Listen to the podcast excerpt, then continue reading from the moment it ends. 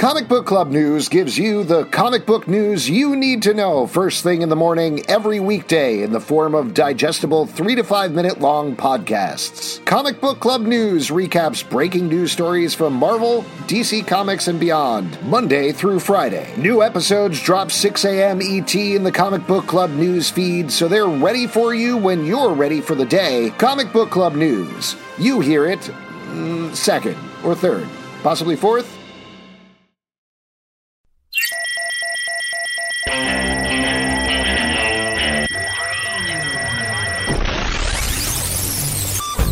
What is up, everybody? Welcome to Comic Book Club. I'm Alex. I'm Pete.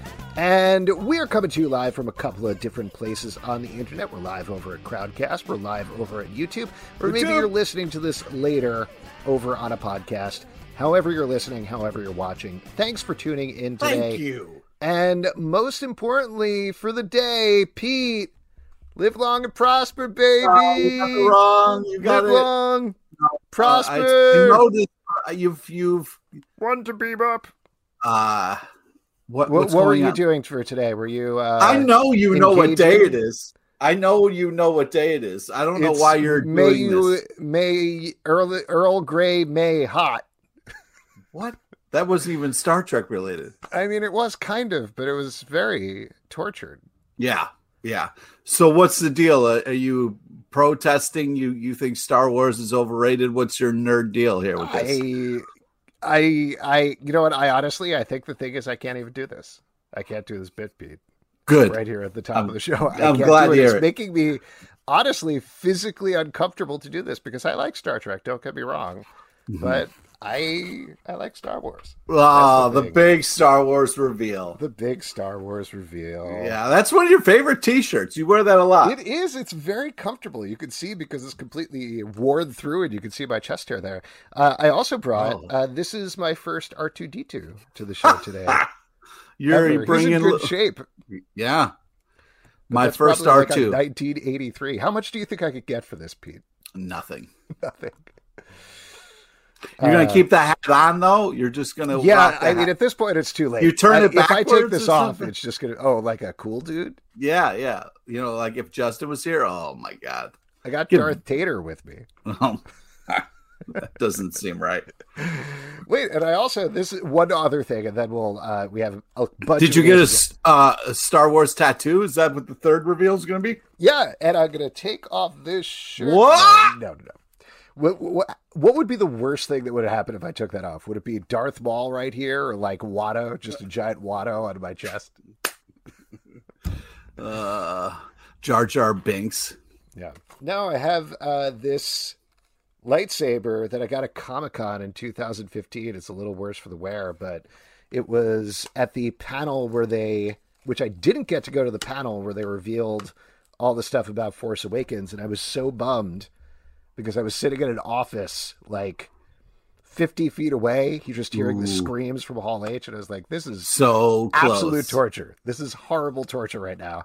And my writer kept texting me saying, Hey, I don't know what's going on. All these stormtroopers are taking us to a second location. And I was like, That sounds dangerous. But also, Never go with the stormtrooper to a second location. Everybody knows that. You always say that.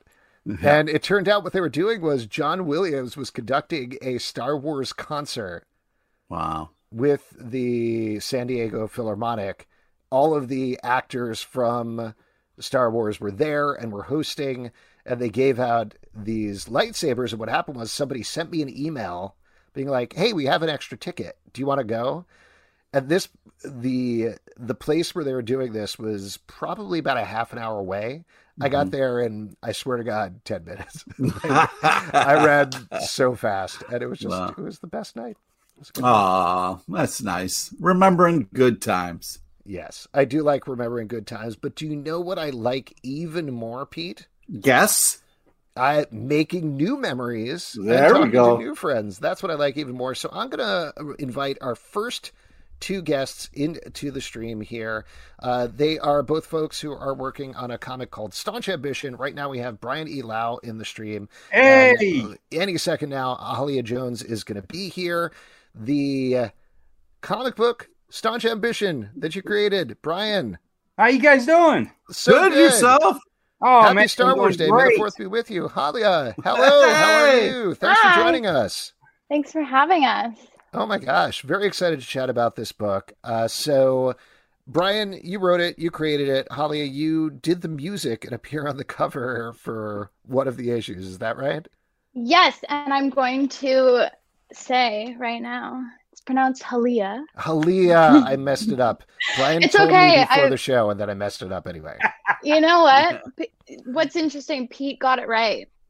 I think Pete, you got it right. But it's Yeah, it's okay. Pete. My whole life I've I've had to I've had to deal with that, so I never take it personally. All you right, know, well, but Sorry. just saying. just wanted to get that out of the way. thank you. you. And I'll also mention, uh, I think you already know this. Big fan of your uh, shirt that you're wearing right now. We're big fans of Locke & Key, so Yeah! exciting. Yes. Uh, for those who don't know, and hopefully we'll have a little chance to talk about this afterwards, but uh, Hallea, did I do it right? Hallea. Hallea, It's hard, God damn it. like it's like a hard E. It's like it's Hot like has a Leah. Lee Hallea. in there. Hallea. You know? Hot Leah. Leah. yeah.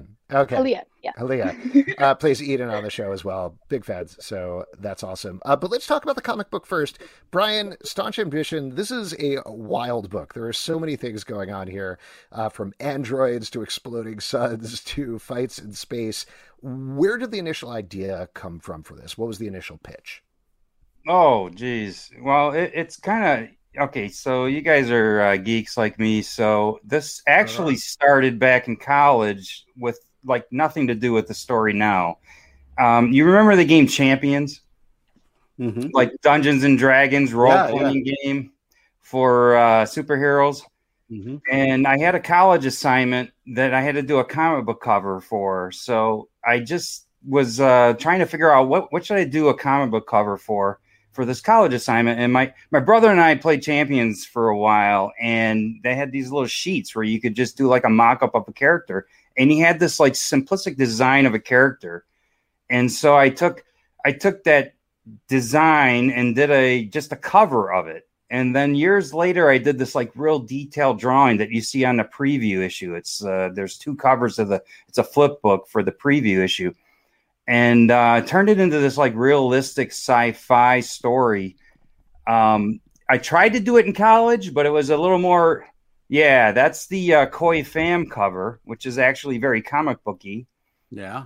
but and back in college i tried to do it was called half-life and i was going to do it it was going to be and it had a generic story and you know i got married had kids and and just never did it never worked out and then years later uh the story would just keep coming at me and it turned into this whole sci-fi like realistic more realistic less superheroistic uh version of our future so um, over time, it, I just kept building off of this one character. Azarus is the character's name, and uh, and then you know influenced by uh, co-writing it with John McNichol, and then the uh, artist contr- contributions. It just turned into this epic sci-fi, you know, story. So Yeah. Well, uh, it's Hallea, oh, go ahead. I was just going to say it's it's beautiful and and I mean this in the best way. It re- also kind of looks like this badass video game world that I want to live and play in. It's really Mhm. fantastic. Yeah, I I gotta shout out all of the uh, uh, talent. Okay, there you go on that page. At the top left is the black and white and uh, two Yeah, yeah. color of the original kind of like a uh, retro style of Azarus. It- when you get to the back cover, you'll see that I, I tried to make it more fleshed out. These are some concept uh, drawings before the the story. The the one space station, the ambition, is uh, designed after a jellyfish, so you can see some kind of uh, different uh, concept art there for the jellyfish. Um, there's a page from beginning to end concept, but uh, yeah, this the artist I, I got Erwin Arosa who's doing the pencils. Most all the pencils is magnificent. He also worked on my other book, uh, Inferno City Firehouse, which uh, I'm not sure if you could see behind me here on the wall. Is uh, true stories about real Detroit firefighters. But Erwin Arosa is amazing. And then I had Neil Anderson, and I've got um, Bunny from Art Oxio doing colors, and uh, covers from Freddie Williams II, uh, Khoi Pham, as I mentioned, uh, Clayton Crain, So I got I got uh, a lot of amazing talent working on this book. So that's uh, Bill Sienkiewicz a sketch of Azarus there at the top right. That's so cool. Uh, Yeah. So, Hallea, how did you get involved in this specifically? Um, actually, through a podcast um, that I was All right. doing an interview, and uh, Brian was a part of it. And after the podcast, Brian reached out to me and said that he was making this uh, comic book, and I had, I think, posted a sound one of my SoundCloud links to. I'm not 100 percent sure. It was like a while ago now. Um, and Brian really liked the music that I was making. Um, a lot of the music I make is very atmospheric and um, cinematic, and so uh, I think that kind of drew him into this idea of putting music to a comic book trailer. And I'm uh, my main focus is acting, but I love making music and being a part of creative endeavors. So I took it on, and here we are. So, Brian, when you're looking for music then for a comic, and this is something we've talked about a lot here on the show before, I'm not sure if you're aware, but there's not usually a lot of sound with comic books. Uh, that's one of the things that's lacking. So, how do you make that work? How do you jibe what is physically on the page with what's sonically coming from the other side of the fence? Was that to me? Um, yeah, sure.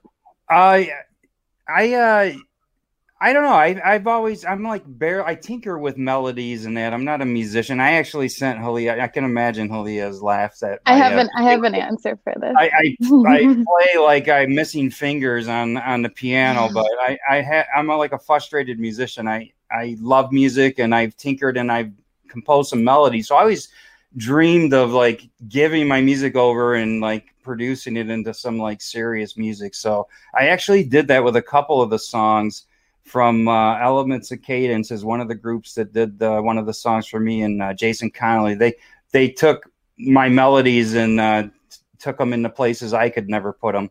So, um, but uh, it's I don't know. It's uh, like Hallea is actually really nailing it with like she's getting into the lyrics. She's a perfectionist. She's a perfectionist, and that's good. That's a good thing. Even though, sometimes, yeah. yeah. um so i actually have an answer for this um kind of from just what i'm experiencing because you know like of course music and comic books don't anytime i ever say someone to someone i'm i'm making music for a comic book they're like it's like the dial tone in their head like what? That doesn't make sense. I said no the trailer like you know that kind of thing. Um but when brian was coming to me with this idea um there's this thing called splice.com where uh, musicians upload a bunch of like samples and um, recordings and loops and different sounds and stuff and you can use it for a monthly membership you can use anything for free so i got brian to actually sign on to my splice account and save a bunch of sounds that he liked and he felt connected um, and then I went through and I started creating music based off of those sounds. So I have one song like that. And then the most recent song, um, I got him to actually send me a list of words that he felt described the comic book. Um, about 10 words. She And asked for 10, and I, I for each one of the 10, I gave her like five different words. yeah um but that was really helpful when it came to lyrics because i already had like i just i found one sound where i was like i feel like this relates to what i'm seeing and when i make music i kind of have like this internal like music video going in my head Mhm. and um even for Locke & Key like i had a whole playlist for eden that every Oh, single day when i went on Oh, to work. awesome. Yeah, I have like all these songs that anytime I'd be listening to music and I heard a song that just felt like her, I would add it into or felt like the show.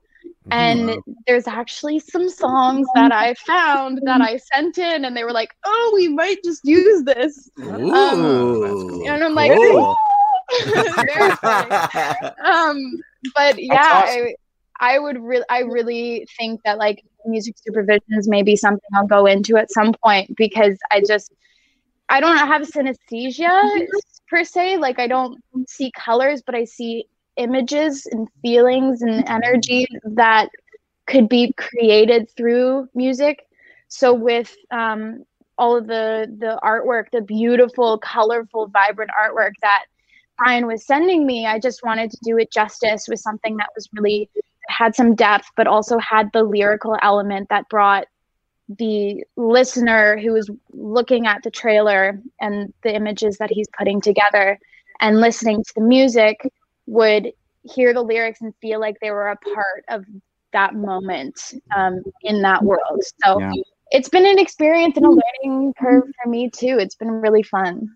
Awesome. Well, Brian, on your end, and I guess I don't know exactly where this came in the process, but given that you now have these theme songs, you have these tracks that are playing along, along with the book, eh, does that affect the process of how you're creating it all? Are you jamming out to the tunes at the same time when you're writing, when you're crafting the latest issue?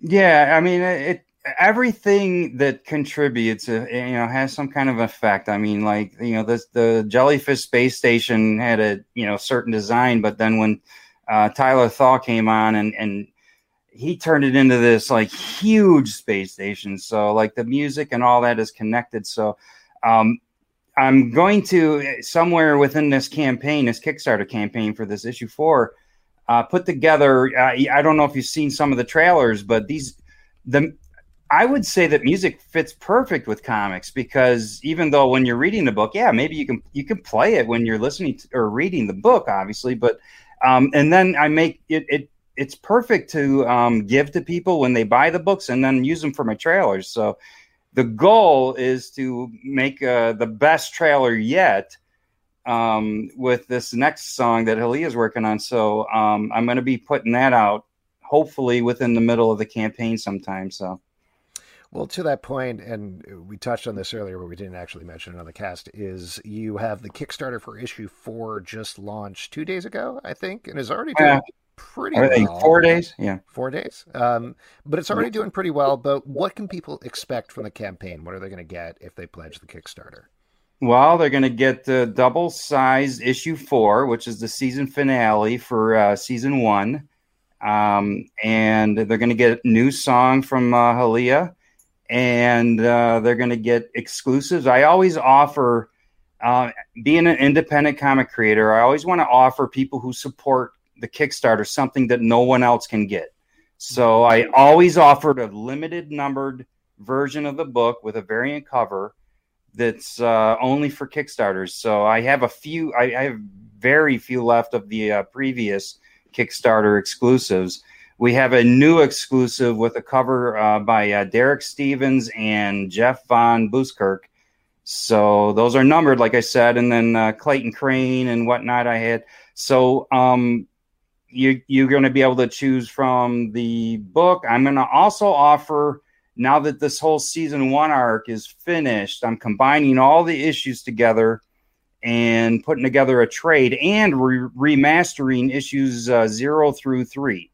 So, I mean, I've been working on this and I just kind of jumped in and, you know, gung ho. And I think we've done a lot of great work, but I've learned a lot through the years and, and am working with a great editor this time around, Stephen Cole. So, uh, we're remastering issues zero through three and, and even better. I mean, like, so that's going to be sweet. So, you're going to get all the covers in there Of course, I say all this in my trailer. So, but the next trailer I'm going to put out is going to be some, you know, uh, fun, something fun with the uh, music and all that. So there's a lot of good stuff on the on the Kickstarter to uh, check out, and and you don't want to miss out on because you can only get it through Kickstarter.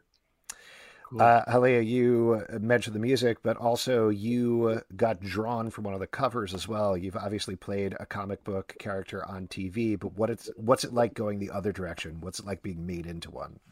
So what's funny is that um, Eden Hawkins isn't a comic character from the original Locke & Key books. Um, if, if you guys have read the books, there's one oh, character. Yeah. yeah. I went Be- through them. So we're we're comic characters actually in the book. I love I love them.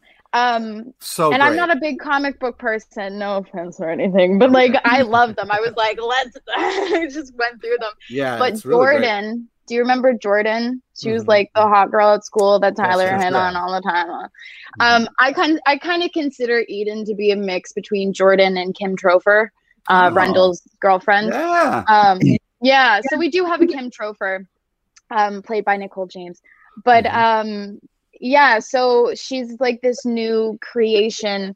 So it was kind of cool to be, you know, an actual drawn character this time with Sunshine Vision, um, which is just super cool. yeah. Um, but yeah, I, it's been it's been awesome. Like, I mean, being on set and creating, it was actually kind of nice not to be a comic book character mm-hmm. for Eden because yeah no one was going into the show having any thoughts of what I would be like. Right. Which for season two, there's a whole like they unleashed the beast with this season. Like I'm I'm so excited for everyone to see it. But um yeah, it was it was cool. I feel like there'd be more pressure if she was a comic book character from before, like Kinsey or Tyler or Bode, whoever. Um, but yeah, I, I had this like fun ability to just play and create and whatnot. So actually, I, I think uh, Joe and uh, Gabriel uh, saw Eden or uh, Hallea drawn as uh, Riel, my character, and they're going to add her to the books. And then, then Netflix saw that, and they're going to mm. add mm-hmm. you three guys into the show. Amazing. And because Hallea is going to get uh, Eden's going to get the identity key and into each one of your guys' characters. That's. It's Can't just going to be a chain reaction.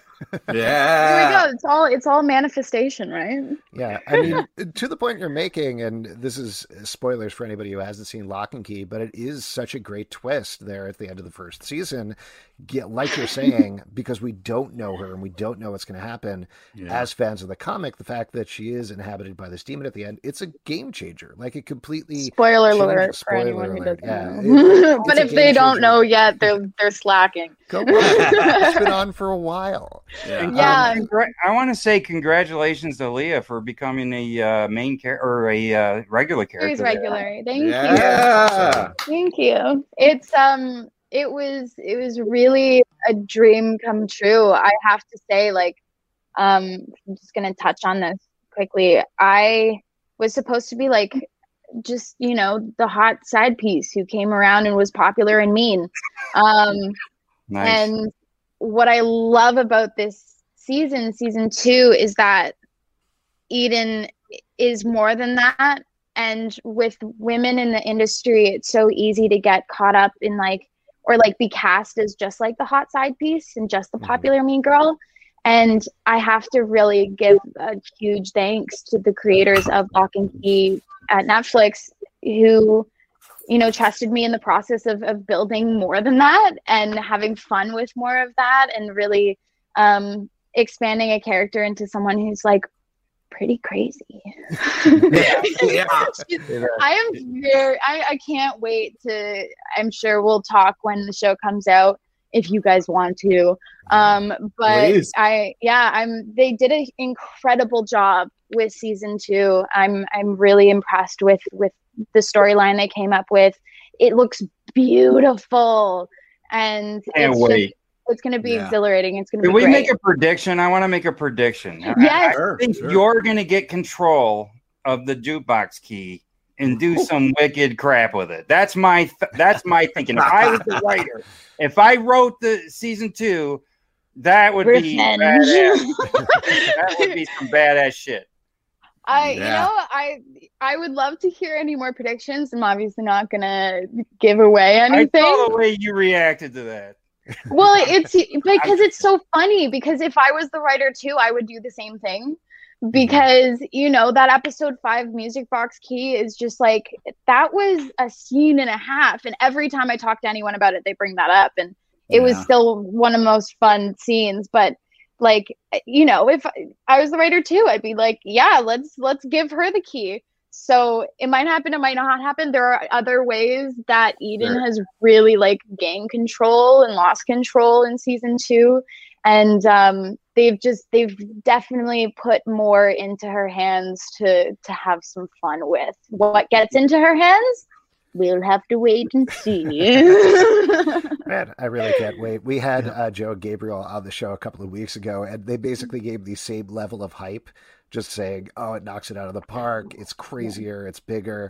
So that's mm-hmm. that's all we know about it, and that's kind of all yeah. I want to know because, uh, yeah. like I was saying yeah. before, it having read the comic books so many times at this point, having lived with them for so long, it's exciting to get into this uncharted territory. So I really can't wait. Totally. And they did a really good job, I think, of I mean, you know, Netflix goes pretty YA on things, so we don't have the blood and gore that the comic mm-hmm. books have. Like that, they go next level. You know, uh, Gabriel just did such an incredible job of that.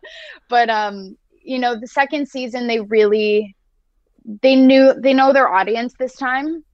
Um, so they they really stepped it up in different ways. Um, a little bit darker, a little bit gorier, a little bit more interesting and fun. So, and like I said, it's just beautiful. Like if you just take it as a piece of cinematic creation, it's gorgeous. Everyone, the whole crew did an incredible job to bring it to life and really, really make it something I'm so, so, so proud to be a part of. So Aww. I'm very excited. I don't know how much you can speak to this. This is a question over on YouTube. Spy Josh says, "Do we have a time frame on season two? I don't know. Um, based on like the typical thing, you know, usually you film and then it it gets post production for another six months after. Mm-hmm. Because of COVID, I don't mm-hmm. know if that's changed because this time instead of five months, we were filming for eight months. So I don't I don't know. I wish I could answer that, but I don't even but you know. Are, myself. you're wrapped on season two at this point, right? Yeah, so we wrapped on season two two weeks ago or so, and we just started huh. season three yesterday. Yay! Oh, all right. No. Oh, that's awesome. Man, yeah. I can't wait. That's so cool. Before we let you guys go, though, Brian, just to give you a last little plug for the Kickstarter, how mm-hmm. long do people have to plug? Uh, to pledge, excuse me. Uh, it's just after I think. What is the next holiday? Memorial Day is there or Labor sure. Day? Memorial I remember Day? how time works. Yes, Memorial yeah, Day. I can't remember either. But time June second, I think you have until uh-huh. June second, but don't wait till then. Even though uh, they usually they Kickstarters do good at the end. Um, uh, June second, so you got a little bit of time, but uh, follow it go to the Kickstarter. I put a lot of work into it. The videos I, I got some other video. I got a goofy video of my son and I. Mm-hmm. Uh, kind of silly. Really fantastic, and the music is is really Thank sets you. an amazing vibe for it. Uh, it's really impressive. The music as well. So it's great. Thank you. I'm loving the music. I'm and and I Hallea, she's kind, but uh, she was perfect to uh, contribute because her style is so ethereal, ethereal, or oh, whatever how you pronounce it. It's like it's so hmm. beyond yeah. the physical. It takes you somewhere beyond. It's, it's epic. Pronounced, it's pronounced Hallea. That's woo. Call back after a volcano. Perfect that. full circle moment. Thank you, go. Brian. Thank you both so much for coming on the show. Uh, yeah. Hallea, we'll definitely Thank have you. to have you back once season yeah. two hits and we can talk more spoilery. I look forward to it. Yeah. Awesome. And Brian, great, good luck with the Kickstarter. Thank you, guys. Take right, care. Thank you. Bye. There you go. All right. All right. Once again, wow. that was Brian Elau and Hallea Jones from I, uh, what? I was just gonna say, I gotta say, we get like music for stuff and like, oh, this is for the comic, whatever. I was really impressed with uh how awesome it was, and also how like I listened to music before I read it, and it really kind of fit, which was weird. I was like, yeah. oh, well, I you, get this. You're a reviewer for Pitchfork. Yeah, I know what Pitchfork is. Sure. yeah. It's a it's a farm review. Yeah, yeah, yeah. Farm implements like pitchforks yeah, yeah. and things like that. Yeah, yeah, yeah. You know yeah. Yeah. Anyway, Staunch Ambition is on Kickstarter now. Issue four in particular. Go check it out. Check out the music, which is awesome. And uh, check out Locke & Key first season on Netflix right now. And then also check out the comic book. It's cool too. Yeah. And we, if you are listening for the first time, we weren't joking about it. We are actually in the comic book, both of us, yeah. as well as Justin. one of us was a doctor. Guess which one? All right, let's welcome our next guests Woo-hoo! into the stream here. It's going to take a second for me to find them, uh, but here we go. They are the creators of a book called The Black Ghost that came out from Comixology. It has been collected by Dark Horse Comics. It's super awesome. Ladies and gentlemen, Monica Gallagher and Alex Segura. Hello. Hey, Hi, guys. Hey, Monica. Hey. I know Alex and I work together all the time. We never see each other. What's up? this is what oh, wow. each other looks like. I know. I forgot. I know. uh, so let's talk about the Black Ghost. It's so cool, it's fun, and it's messed up in exactly the right ways. Uh, one of the things that I love about this book, if anybody hasn't picked it up, and then I'll turn it over to you guys for the actual pitch, is it seems like it's starting like a very Spectre, uh, noir, uh, very old school vigilante hero. And then almost immediately in the first issue, it completely swerves and focuses instead on the arguably the person who is worst suited to be a hero ever. Uh, what was the initial idea? What was the initial pitch for this one? Well, Monica and I had worked together on Lethal Lit, the podcast, and I think maybe I'm maybe she didn't feel the same way, but we had such a good. I thought we had a great rapport, and like, what if she you know, said we, no? this guy. Yeah, yeah, yeah. suddenly just quits yeah, out of the like, screen. Yeah, I think uh, yeah, we had a great time working on Lethal Lit, and we wanted we we both come from comics, so we wanted to collaborate on something, and um, I think we like telling stories about messed up people. So yeah. And our last project was like YA, so we got to it was like, well, let's have someone really messed up, like just do whatever we want. Well, what can you? I mean, the book's been out for a while, so I think we can talk about the first issue twist a little bit here.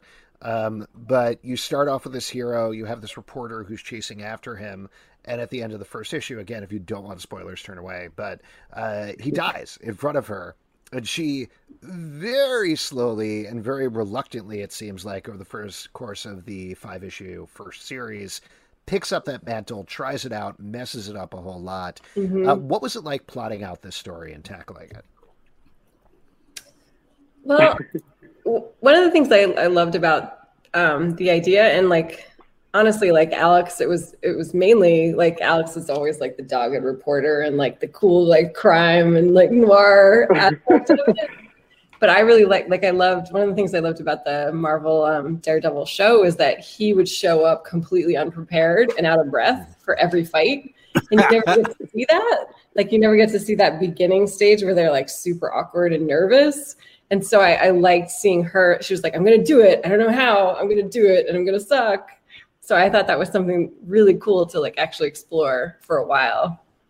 Like yeah, and we want. I think we we wanted to blend a lot of you know the things we loved about superheroes, but also weave in things like from PI and crime fiction, like you know the idea of this really messed up protagonist. Like Laura is, she's not the ideal superhero, but you know she steps up, and it's about legacy and about stepping up and kind of digging yourself out of these holes and, and trying to. Uh, to do good. And you know how do you do good in the world? Um, but I, I, love her. I think she's such a complicated character. And i'm not, I'm not saying that because we created her but it's also she's not your typical like steel jawed hero you know and that was that was the twist. I'm glad it surprised you. Yeah no, it's great and it's fun reading her. Like you said, there are so many different things going on from the fact that she drinks too hard to she gets yeah. up by criminals constantly. Pete likes the drinking too hard, uh, to many other things. So when you're crafting an original character like this, where where does it start? What quality did it start? And with? also, uh, sub question: Do you increase your drinking to like really get into the character? yeah, it's method. It's method writing. Mm. I'm sure that's yeah, it's a research. I don't know how did how did this start? I think we we just we knew we wanted to work together on something, and I think Laura just kind of came to be.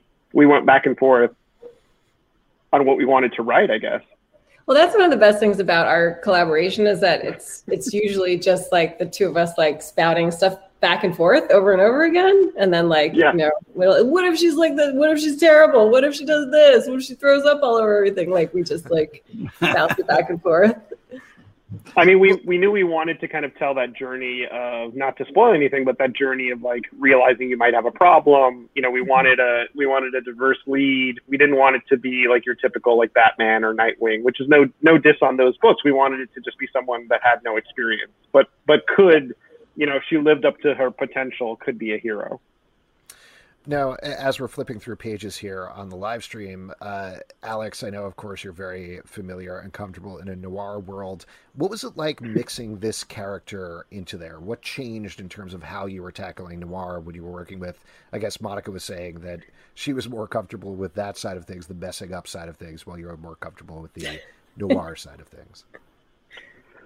Yeah, I mean, it was challenging because you know you start to love these characters, and you almost start to feel bad for putting them in these really effed up situations. Like Laura, like after a while, I think she really gets put through the ringer, and um, you know, it, it was challenging because we wanted to honor, I think, superhero comics and have like those cool elements like the fictional city, the sidekick, the uh, the legacy, but we wanted to flip it. So there's a lot of uh, a lot of you know tropes that we play with, like you know the legacy hero. She takes over for the Black Ghost. She kind of has a sidekick in Ernesto. There's Creighton is kind of our Gotham City, but um, we definitely didn't want it to just feel like any other vigilante comic. So that's that's those are we we tried to play with the elements of superheroes. Yeah, and I loved having the the classic noir um, superhero, like you know, like the spirit was the Black Ghost, and he was just so yeah. smooth and so perfect, and then immediately like messed up and got killed. In. And then like this horrible alcoholic has to take over. It's like how how like that's so much more realistic than so much. Yeah. One thing I was yeah, we and we wanted to play okay. with the reality. Like, what would happen if somebody really had to step into this role? Like, she has some like physical training, but she's not like your typical Bruce Wayne type. Mm-hmm. Yeah, she didn't look good on paper at all, but she was way more like she got the gig job than anyone would have expected. yeah. One thing I was definitely to the point that you guys are making, thinking about while I was reading the book is what would any sane person do in this situation? And I think the answer is not do what she's doing. Right? would so how do you get her in a place where she is actually deciding to take that leap, decided to put on a costume or light elements of a costume, um, which, again, spoilers, but again, it's been out for a while, happens about halfway through the series. Yeah, I think she just starts to feel the weight of responsibility. You know, she is she you know part of the journey isn't just becoming the Black Ghost, but it's also like realizing she's got this problem and she she has to kind of take ownership of her life uh, and not just like uh, let things affect her. Um, I think the arc of Laura was the most fun for me to for us to work on. I think just showing her develop from page one to the last page. Yeah, and I mean, like she was completely obsessed with the Black Ghost, and she has nothing else going on, and she feels like a failure. So it makes sense that she'd just be like, "Well, what have I got to lose? Like, I'm already, you know, I'm already messed up. I'm already like screwing everything up. Like, why not?" So. Yeah, and she's clearly like not in her best state of mind when she decides to step into this role, but she then grows into it and realizes I can do some good here without spoiling yeah. the whole book. But the, you know, it's her it's her emotional arc as much as like the the superhero fun of it. So the first five issues came out from Comixology. Today, it's out from Dark Horse in print version, which is awesome. Congratulations! What? I didn't even have that, Alex. I'm so jealous. they printed one oh, copy and they sent it one, yeah. yeah. I still don't have it. So oh, no. what what if anything is different then about releasing it on Comixology versus releasing a print version? Was there any change in terms of the format, in terms of the pacing, anything that had to change, or is it really just the same book, digital one place, print the other? I mean, it's pretty much the same book. I think it's got it's uh it's it's a different reading experience. I think you know it's right. a much more tactile thing. It's it's also like not to get all not to put my like corporate hat on, but it's it's going into different markets now. You know, now I, I love the idea. Here here it is. um, I love the idea that now you I can walk into a comic shop and see it or a bookstore, and uh, so I wish I had a sexier answer. No, like, that's fine. Like seeing it just like show up in like comic shops, especially during COVID. It's like you've been so out of touch with comic book shops, and now they're suddenly like, "We got it! We got the book plates! It's so exciting!" Well, yeah, we signed like we signed like two thousand book plates, which which was wow. awesome. But now seeing the shops like tweet about it or post pictures, it's really amazing. Alex's signature was very professional, and mine was like a spirograph. It was like a bowl of spaghetti. like, mine is just like a yeah, it's a scribble. But no, yours was good. Mine is terrible. I'm a lefty, so my handwriting is uh, not great. No. I mean, Alex, not to keep your corporate hat on, but I am curious because I think the last time we had you on the show was right at the beginning of the pandemic, talking about comic shops being shut down and things being in a very oh yeah place. Um, what has it been like from that corporate perspective, from the comic business perspective now that things are starting to reopen in certain ways?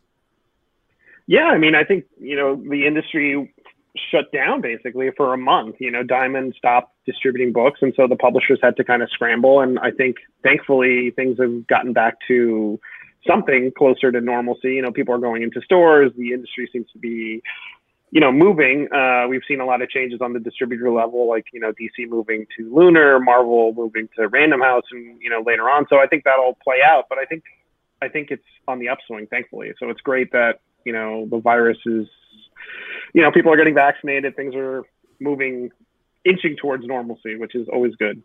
Yeah. Uh, now that you have the first volume out in print, it is marked as first volume. Are there plans for a second volume? Is there going to be another story in the Black Ghost saga? I think that's a great idea. I can approve of that idea. Yeah. No, yeah, no, okay. we love the character. Yes. I think, uh, you know, I, I, don't think Monica and I ever wrote it as a one and done thing. Uh, and uh, I, I want to, we should shout out the rest of the team. Like the art, mm. George Kambadais is fantastic. Yeah. I think he, there, it was a funny story. Have you told, I don't know, we were, we lost our artist like at the last minute on the Black Ghost. And then George oh, no. kind of stepped in like this angel that appeared and, and just was perfect. And like his, it's almost like we should have had him there from the beginning, but he just fit, fit what we wanted. yeah, he just saved That's our butts and was the perfect artist. Yeah. Well, he did because he, he gave it such like a um, like clean expression while still being like super noir and super shadowed and super like stark. Like he just, I don't know. He never it's got this animated vibe. Yeah, it's like yeah. very like Batman. Vibe. It's very accessible. Um, yeah, I mean, and uh, Ellie, the colorist, and Taylor is awesome. And, and Ellie, uh, yeah. Our, yeah, and Greg Lockard, our, our, our leader, our fearless leader, and uh, like the guy that keeps it all going is, is the best. Well, he's the one that sends us calendar invites and over and over and over again until we respond to him. yeah. He's so much more responsible than we are. yes. I mean, as you were saying, for anybody who hasn't picked it up, uh, I think Batman the Anime Series is a really good touchstone for it, at least in terms of the look. Certainly, it's a little cheekier uh, than the Toad of that necessarily, but at least in terms of how it looks, it does have this very nice adult but animated feel to it, which I thought was very cool. Um, Thank you. Alex, I do want to ask you about Poe Dameron Freefall because it is Star Wars Day, and we'd be remiss if our oh, only Star yes. Wars thing yeah. was a terrible Star Trek bit that I did right at the top of the show. yeah. Uh, so you wrote a YA novel about Poe Dameron. Uh, it's super fun. It definitely really captures his voice really well. Uh, but for anybody who hasn't picked it up, uh, what is the idea there? What's the elevator pitch? Yeah, I mean, it's basically Poe's origin story. You find uh, it's the story of how he leaves his home and uh, sets out on this intergalactic journey. He gets recruited. Not he doesn't know that they're spice runners, but he gets recruited in by this band of spice runners, and it's it's uh, his the beginning of his criminal career. Except he doesn't really know he's a criminal yet, and uh, Zorii Bliss is in it. There's a lot of uh, it's a crime novel in space. That's how I wrote it, and um, it's definitely YA. And as much as Lethal Lit was YA, we wrote it kind of the way we write our regular stories too. But um, yeah, it's got a lot of fun cameos. Um, if you like noir, if you like Star Wars, if you like uh, Oscar Isaacs, it's got everything for you. what was it like writing? a Star Wars novel in this period that hasn't necessarily been explored in the TV shows and movies? What were the limitations there, if any?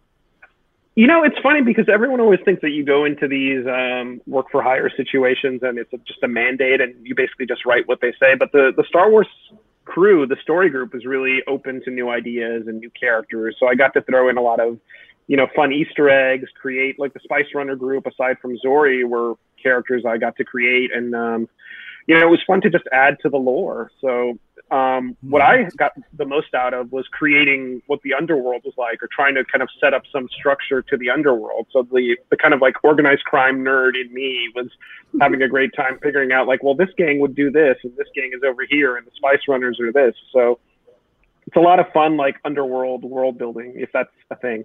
Are there organized crime nerds? I don't think I realized that. I may be the only one. Yeah. There's one. Uh, one of the things yeah, that I think me. is kind of amazing about Poe Dameron is, uh, and this is not necessarily slagging the movies, but kind of is like uh, you don't get to see him much. You know, he doesn't get to do a whole lot over the course of honestly even three movies. Maybe in the Last Jedi, but not necessarily. But he's gotten so much more time in the ancillary material, like your book, like Charles Soule's run on the Great Poe Dameron comic as well.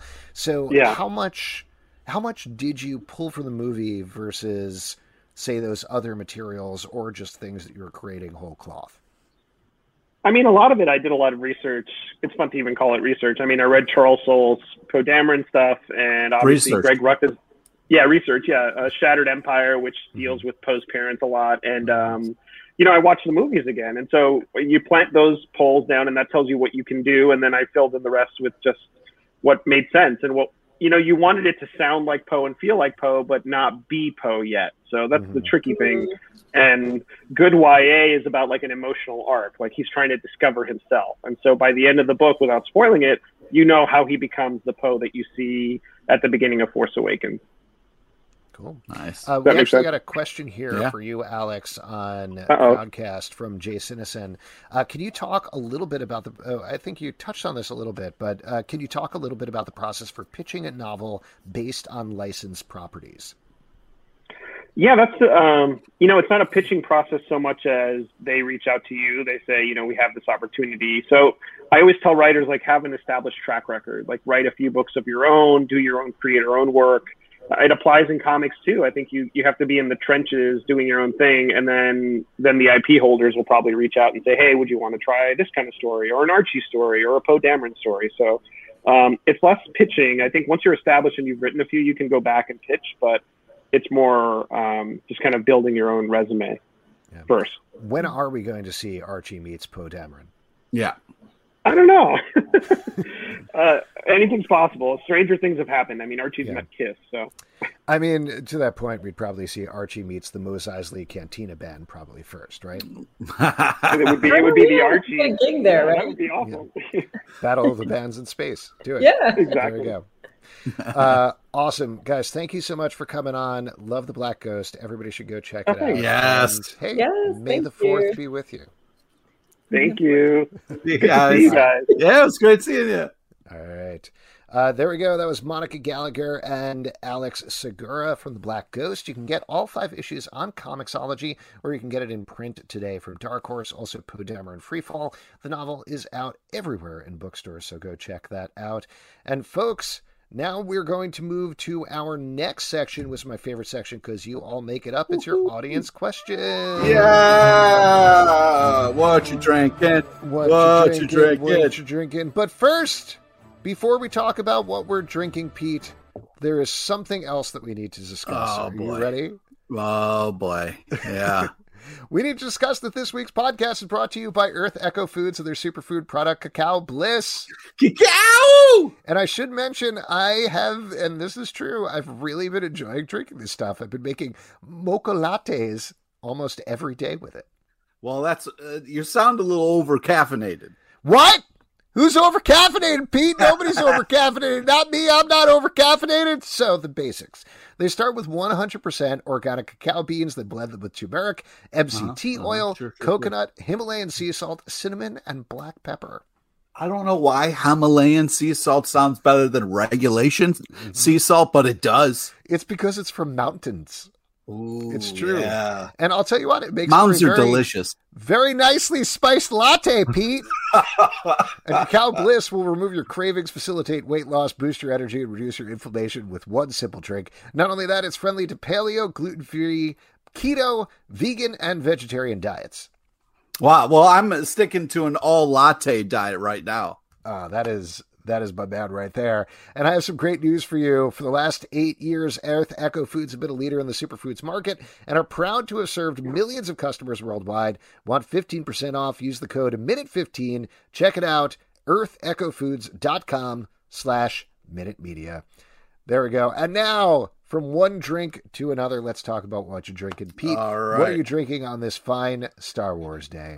I think we s- seamlessly transitioned into that commercial. I don't think anyone caught on at all. It was so. they don't even know it's a commercial, Pete. Oh, um, I'm drinking, and this is not a commercial. Uh, I'm drinking uh, vodka and P- Purple Source Rex because I'm going to visit my parents, uh, you know, for Mother's Day, so I have to get my vodka tolerance back up. Uh, there's so much to unpack there right now. I don't even know what's going on, but that's nice to hear. Uh, I'm still finishing off my Ballast Point Sculpin Oh, IPA yeah, variety you're- pack. It's good stuff.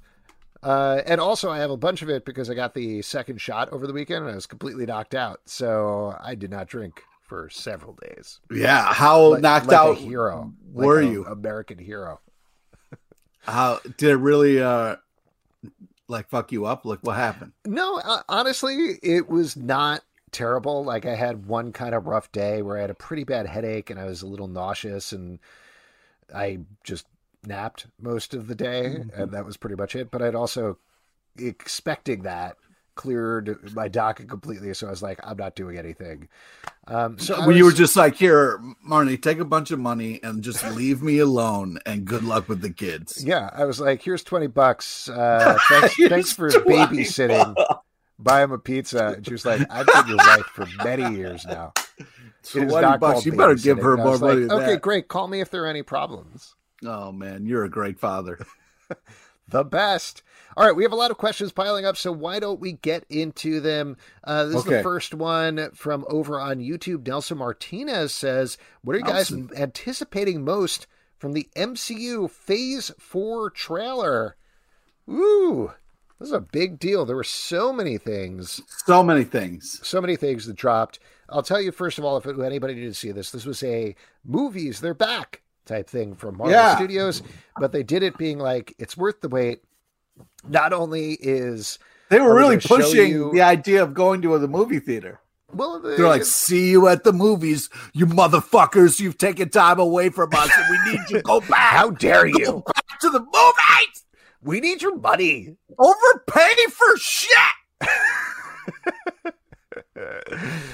Cacao Bliss! Cacao! You can bring it, you can put it on your popcorn. Fucking sneak it in! I'm scared to go back in the movie theaters, but I can't wait. I mean, that was the one that got me. I'm a complete sucker, and I felt I was mad at myself, honestly, about this. But seeing the Marvel one, every other one, I'm like, ah, oh, fuck you. I'm not going back to the movie theaters. How dare you? but this is the one where I was like, all right, Marvel, whatever you want. I'll risk my life okay. Okay, I'll go sleep out for Black Widow. I know it's a couple of months away. It's fine, whatever you want. It. You showed the portals footage. It's fine. I'm fine. it really was very emotional, the whole thing. And it does, let in all honesty, Marvel movies are probably the one thing that I'm like, I need to see that in a movie theater. Where are you going? You are not on camera at all. Me, I uh, I dumped my drink uh, like in the first interview all the way across my uh, desk, and I'm slowly trying to. oh, that's what the sparks are. Yeah, I'm just uh, trying to. Uh, yeah. All right, take care of it. I'll monologue about Marvel for a little while. Yeah, yeah. Please, you're doing great. No problem. Uh, yeah, there was uh, the whole thing talking about the history of Marvel and everything and showing all the movies and reminding me. It completely got me. And again, I was very mad at myself for feeling something because they were manipulating us very specifically. And I was like, I know I'm being manipulated, yeah. but also I don't care because uh, yes, the portals footage, it's playing off an internet meme of constantly doing either the portals reaction or Captain America finally picking up Mjolnir reaction that gets passed around almost every day. And almost every day I stop and watch the clip of the theater reacting. Oh my God. It's like the Tom Holland umbrellas thing. You can't not watch it, you know? You know what I'm talking about. I do know what you're talking about. Every time I... it passes by.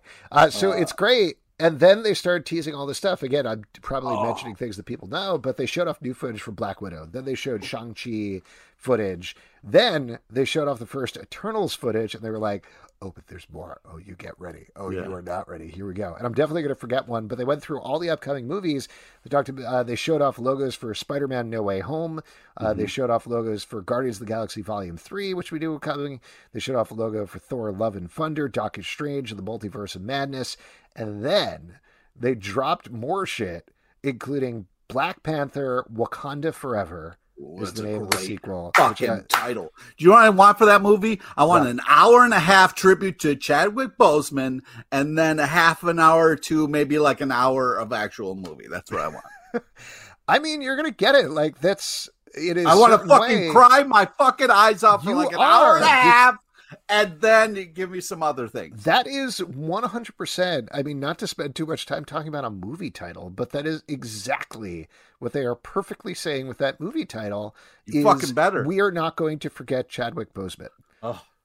And it killed me when I saw that. That was the thing. Oh. I was like, "Oh my heart! What is happening to my heart right now?" no, like, so there was that, which is huge, and then the other thing, which was really interesting, riff, uh, was Captain Marvel two is called the Marvels, and yeah! we already knew that it was going to be Captain Marvel. We knew Monica Rambeau was going to be in it. We knew Miss Marvel was going to be in it. But such a smart thing to reposition it as the Marvels as this team. Did the S from yeah, uh, so very great. fun. Uh, so that's very exciting. They also, and I thought this was very funny. They showed the Fantastic Four logo at the end, which they had already mentioned they were doing Fantastic Four. Stop. No, super into it. Very excited. I want him. Are you excited about yes, the Fantastic Four movie? I am. How? Michael B. Jordan coming back. Miles Teller coming back. No. I don't remember who played Sue Storm offhand. Coming back. No. Who played Thing? I don't remember. Coming back. Michael Chiklis. Kate Mara. It. Thank you, Kevin. Kate Mara played it. Michael Chiklis coming back. No, Confusing. See, Chris, I, Chris uh, Evans coming back. How? Jessica Alba coming back. N- not possible. Ioan Gruffudd coming back as Doctor Doom. Uh yeah, that was the one thing I was like, I don't stop. To, let Fantastic Four just rest for a little. No, that's bit, great. Okay? The thing Let's that was just... funny that I wanted to mention though is people didn't realize it was a Fantastic Four. They completely missed the announcement, and then when they saw the stylized four come up, they were like. I saw multiple people tweeting like, "Oh shit!" For a second there, I thought they were teasing Fantastic Four. Yeah, and I, I was like, "Yeah, yes, that's exactly what they're teasing. Exactly yeah, doing. It's a number four. What? Yeah, did you think what? it was a sideways A for Drunk Avengers? Drunk, I'd be into that. Drunk Avengers would be fun. Thunderbolts, they're back. Drunk Avengers, they're back.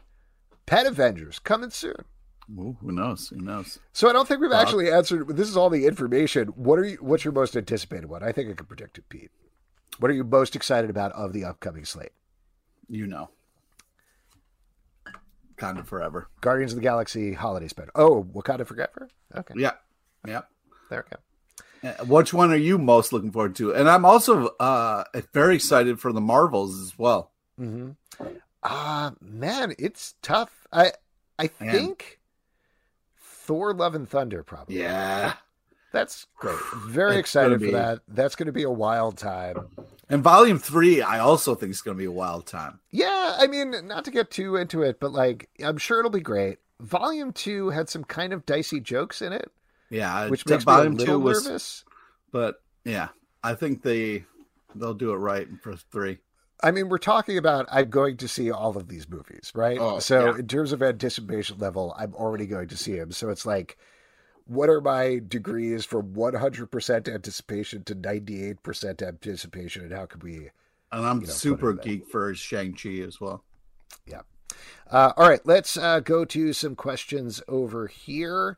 Uh, this is from Joe. With almost 30 years of lore and story behind it, why is it the Mortal Kombat movie can be held to a lower standard in regards to writing in comparison to many of the comic book movies we also watch and critique? That's a good point.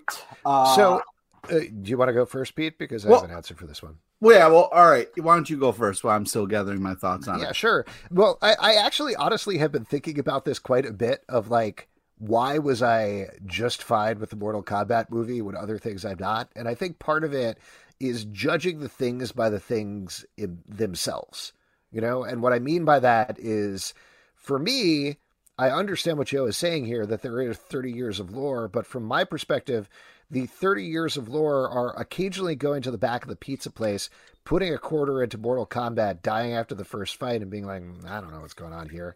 And then watching Mortal Kombat and Mortal Kombat Annihilation a bunch of times and thinking, these are stupid. I love them. And then watching this next movie and being like, this is stupid. I love this as well. So that's the level that I'm judging it at it's not good. I'm not expecting it to be good. I don't feel tied to Raiden or Kano or any of these characters in any emotional way whatsoever. So really all I need from it is a certain level of thing. And I understand, and I think this is totally valid. If every fan and every viewer is going to have different levels of those things they're going to need. That's part of the reason that criticism comes into play with these things. Sure. Um, I think it's it's also well, first off, we got Mortal Kombat. I think it was like 95, which I don't care what anybody says, is a fantastic fucking movie. And um it's based off of video Best games. movie of 1995, right? Well, I don't. I don't know about that. I don't know. Just commit to that, out. and then I'll very quickly look up 1995 movies. Okay, great, great, sure, sure. Uh, you know, it's based off a video game, which I think lowers expectations a little bit. But like, uh, Joe is right. I mean, there is. Uh, we should have a little bit of a higher standard. Um, for the movie because I watched the movie and it's like I wasn't like expecting anything I want anything. There were hopes and dreams that I had that it would have the tournament and uh, someone would yell Mortal Kombat and the song would play uh, and someone would say get over here that kind of fun stuff. But I think it's uh, uh, it's interesting. Yeah, we do have lower expectations for for this property instead of it holding it in such like. And I'm sure there's people who like you know have it in higher regard than we do but um yeah it's it's kind of messed up that we we don't kind of like um get on them a little bit more for because it's been a couple of movies that are like oh come on what are we doing here I'll tell you what. Also, Pete, uh, you are getting away with it because 1995 was a very crappy year for movies. You watch your mouth. That can't be true. Uh, here's what they got listed for 1995 popular movies, uh, mm-hmm. and some of them are good, mind you. But the first one listed is Mortal Kombat. Yeah. Then Batman Forever, okay. not a very good Batman movie. Uh, Clueless, very good movie. Mm-hmm. Species, arguably a fun movie to watch, but not a good movie. Mm-hmm. Uh, it Takes Two, which I think is your favorite Mary Kate and Ashley movie, right? Oh, right, right, right. Yeah. yeah. yeah. Desperado. Oh, that was a good one. That was a good yeah. one. Was it? Hackers. Mm, okay. Yeah. Yeah. Mallrats. You love Mallrats. Oh, come on. Yeah. I mean, uh, that kid is back on the escalator. Ooh, what about Powder? Powder came out that. don't. No. To Wong Foo. Thanks for everything, Julie Newmar. Oh wait, now we're actually getting into some okay movies. Welcome to the Dollhouse came out. That movie okay. is messed up. Uh, Seven came out. What's in the box? What's in the box? Uh, heavyweights. Pete. Johnny Mnemonic. Casper, Billy Madison. No, is that right, it? Now we're the Penguin tell you to do this. Come on, that's that's. I'll, I'll stop reading movies in a second. Uh, but the last Carl, uh, so good to see you. To Die For came out. That's a great movie, right, Pete? Mm. It is Nicole Kidman. It's awesome. Everybody should watch Divide to Die For. Dangerous Minds. Okay. And City of Lost Children, another great movie that everybody should watch. There you go. Hmm. Kevin says Toy Story, but I don't know. That wasn't on that Google list I just read. so we'll see what happens. Anyway, uh, that's smarter is, than a Google list. This is from Nick Grayson. What is a classic Star Wars comic worth checking out? Meaning before the prequels. Um, and Kevin says the obvious answer because it's correct. Eight for Aduba three. I don't know what that is as usual. Kevin coming out with a very obscure smarter than, uh, than but I'll tell you one of the things that I always loved, and I've talked about this a million times on the show. But great, why don't you talk it one more time? Sure. I just assume people haven't listened to uh, the hundreds of episodes of this mm. podcast that we've done. Um, but do what? Yeah, the hardcores, the real fads. Yeah.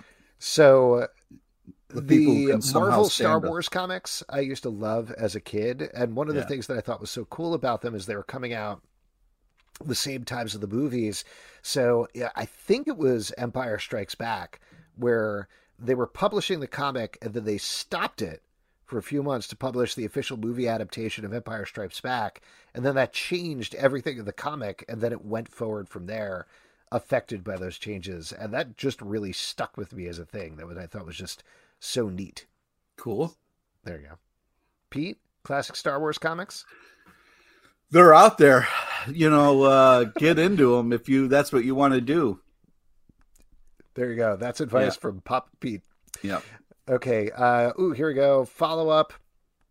What's a non Star Wars tie in comic you like more than you like the source material? What? I don't know if I can. I have another very old answer for that. Great. But I feel like you're going to get mad at me for this, but Krull. Dude, don't are you going to disrespect Krull right now? I loved the comic book adaptation of Krull. I oh, read okay. it a million times. I love the movie. And then I tried to watch the movie, and I was like, "Ah, oh, that this is so. What is happening?" That's why I'm going to get mad at you. Yeah, this is terrible. You hated the movie, and I love the movie. I tried to, uh, you know, I tried to duct tape a bunch of, of knives show. together and make that cool ass throwing thing. Mm-hmm. The glaive. Yeah, that didn't go well with my parents. Mm. Anyway, that's one. Do you have one other than Krull? A movie adaptation or tie-in that you liked better than the movie? Hmm. Oh, ha. Um, I tell you what. Uh, the the Teenage Mutant Ninja Turtle comics were better than any of the the movies, so uh, I'm going to say that. That's Might be totally cheating. one. It's a little bit of cheating, but that's all right. Uh, this is a question from YouTube uh, from Stanley. When are you guys starting your in person shows? Yeah. I don't know. I was thinking about this today. We haven't Were really you? discussed that. Yeah, we haven't. We haven't discussed. I don't. The pit's how that's going to work, yet, right? It's not. No, but Pioneers is going to be opening. I think in a couple weeks. Great. We'll see you at the bar. That's where we're doing our show on the mm-hmm. bar, Coyote Ugly style. Yeah. I don't know, man. We might be doing this permanently. We'll see what happens. Yeah. Right. What happy? We'll see what happens. Yep. There you go. Uh, Pete, this is for what? you from Nick Grayson. Can you give us a rundown of your shelves behind you? Oh, lovely. And remember, this is also an audio podcast. Okay, so um yeah.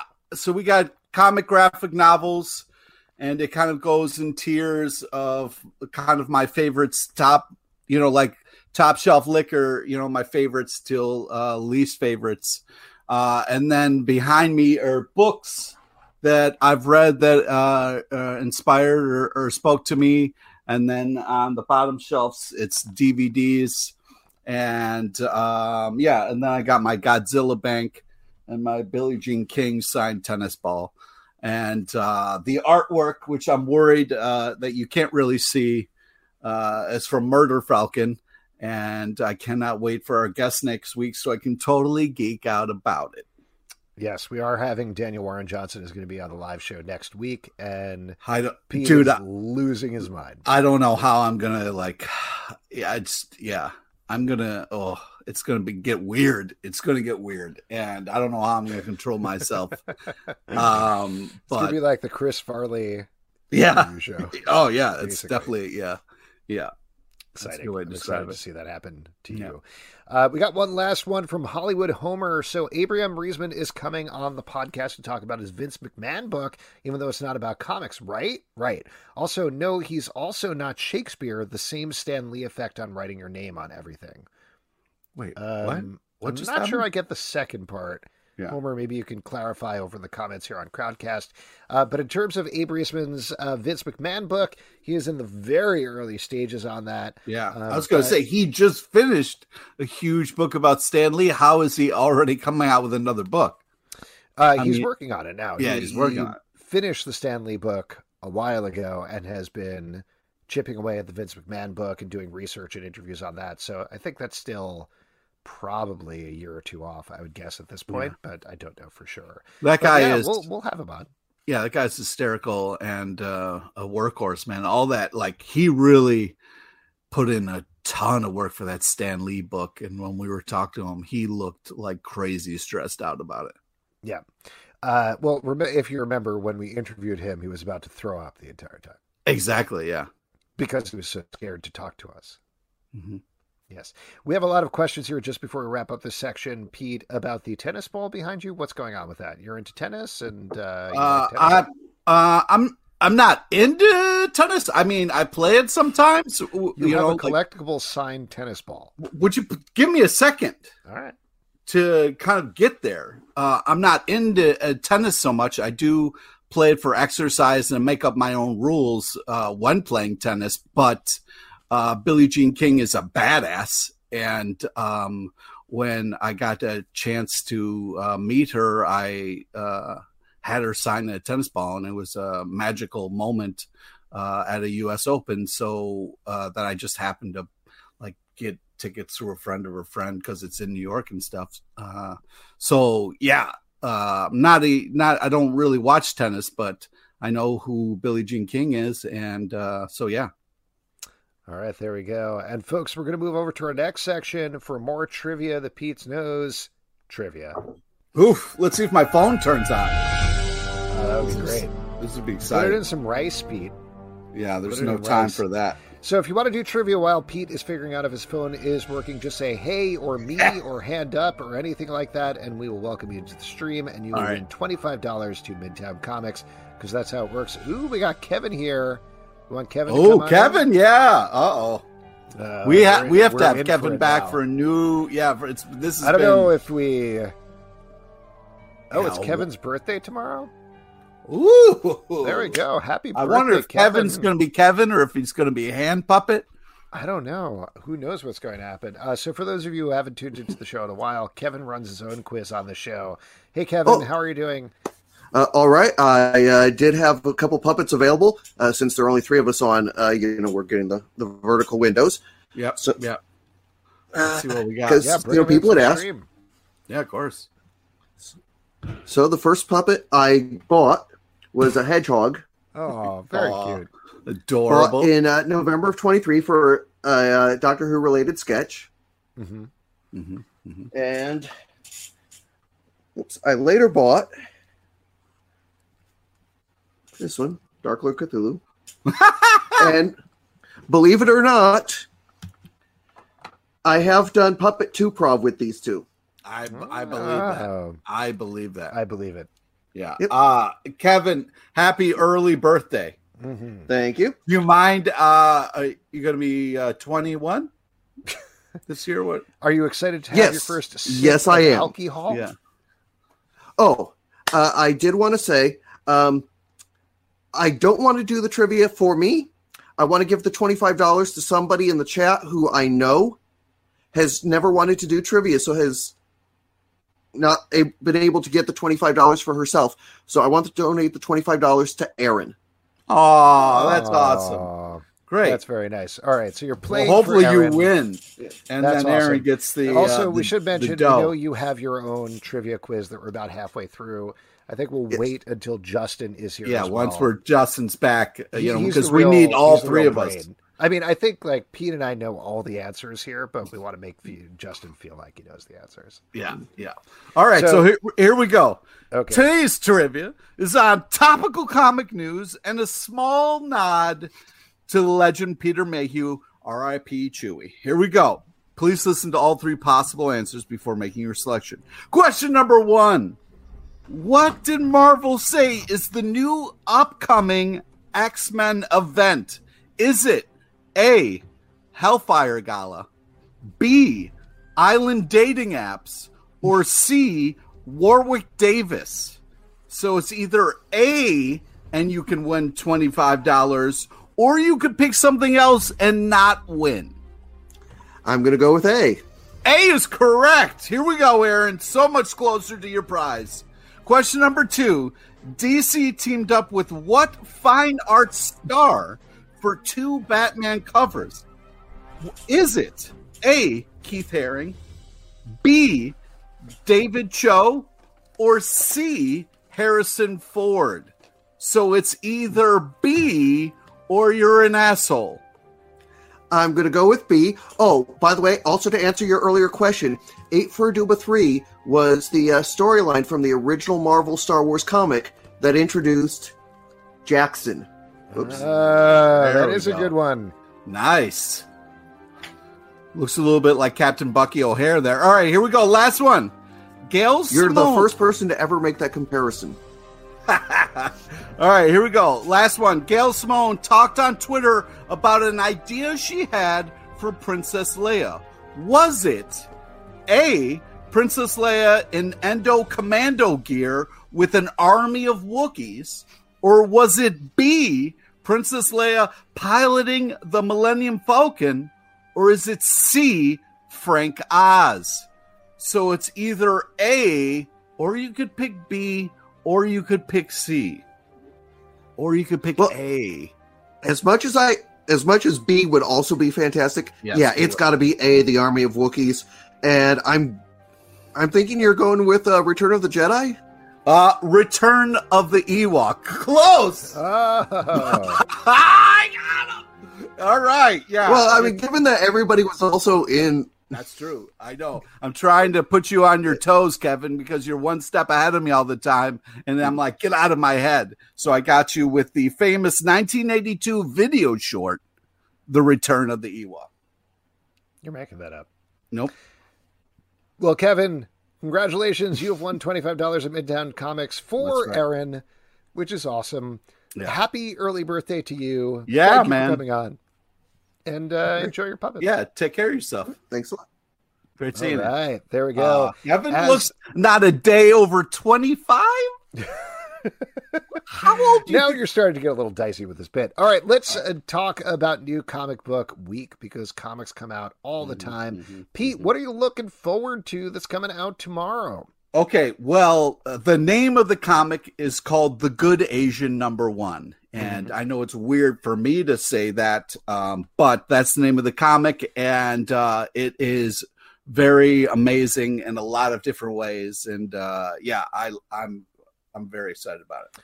Yeah, this is we're going to be talking about more of this in the Stack podcast. Which I hope so. Wednesday at 9 a.m. from Image Comics. Uh, but this is a new noir comic that takes a more realistic look at the time period when you would see, say, a Charlie Chan film or something like that. Um, and it's pretty phenomenally done. Uh, we'll be Yeah. talking about that. Uh, I on the Star Wars Day, I'll kick off this one. Star Wars: War of the Bounty Hunters Alpha from Marvel Oh, is coming out. For written by Charles Charles Soule. Soule, art by Steve McNiven. This is kicking off a big Niven's art, cross I mean, title. Star Wars event. Yeah, it's a great team writing a fun Star Wars book, so that's super fun. We'll be talking about that one. in- Maybe we don't know. Who even knows? We haven't figured out out the stack. later We tape time. live Yeah, Wednesdays at 9 a.m. as everybody yeah, knows. sure, sure, yeah. But folks, that is it for our show. Thank you, everybody. Thank you, everybody. A couple of people in particular to thank before we go. We want to thank Brian Elau and Hallea Jones for coming out and talking about Staunch Ambition. Also, check out Locke & Key on Netflix. Alex Segura and Monica Gallagher from The Black Ghost. You can get five issues from Comixology or at Dark Horse. Poe Dameron Free Fall, the novel, is out as well. Next week on the show, Olivia Quarto Briggs is going to be here to talk about Similar City, and Daniel Warren Johnson is going to be here to talk about Murder Falcon and Beta Ray Bill. We have a lot of other podcasts you can check out as well. Marvel Vision, our Marvel podcast, is running right now. We're doing a look back at Phase One that is only in the Marvel Vision feed. So if you want to get our thoughts on Iron Man coming up, Incredible Hulk, some special guests we're going to have, some weird surprises we found from the archives as well. Uh, go subscribe to the Marvel Vision feed to check out those episodes. Podvincible, our Invincible podcast, just wrapped up season one. That was a lot of fun to talk about. Riverdale After Dark, or Riverdale podcast. We're doing a couple of special episodes. We're going to be taping another one this week, so that's going to be rolling out very soon. Patreon.com slash comic book club to support the show and all the other shows we do. iTunes, Android, Spotify, Stitcher, or the app of your choice to subscribe, listen, and follow. At Comic Book Live on Twitter, comicbookclublive.com for this podcast and more. Until next time, good night. Woohoo! Justin, we hope you make it out of the woods.